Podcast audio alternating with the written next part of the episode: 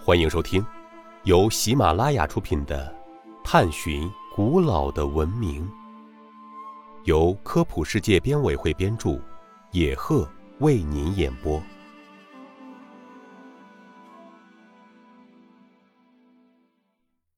第三十一集：体液理论对后世医学有什么影响？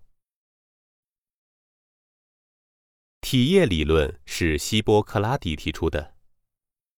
希波克拉底是古希腊著名医生，欧洲医学奠基人。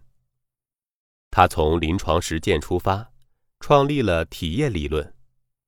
他认为，人身上有四种体液，即血液、粘液、黄胆汁、黑胆汁，共同维系着人的生命，相互调和，在平衡的状态下，人就健康。如果平衡被破坏，人就会生病。这个理论的最大贡献是，使医学摆脱了巫术的支配，以理性的态度对待生命，采取科学的方法来治病。体液理论被称为日后西方医学的理论基础。听众朋友，本集播讲完毕，感谢您的收听。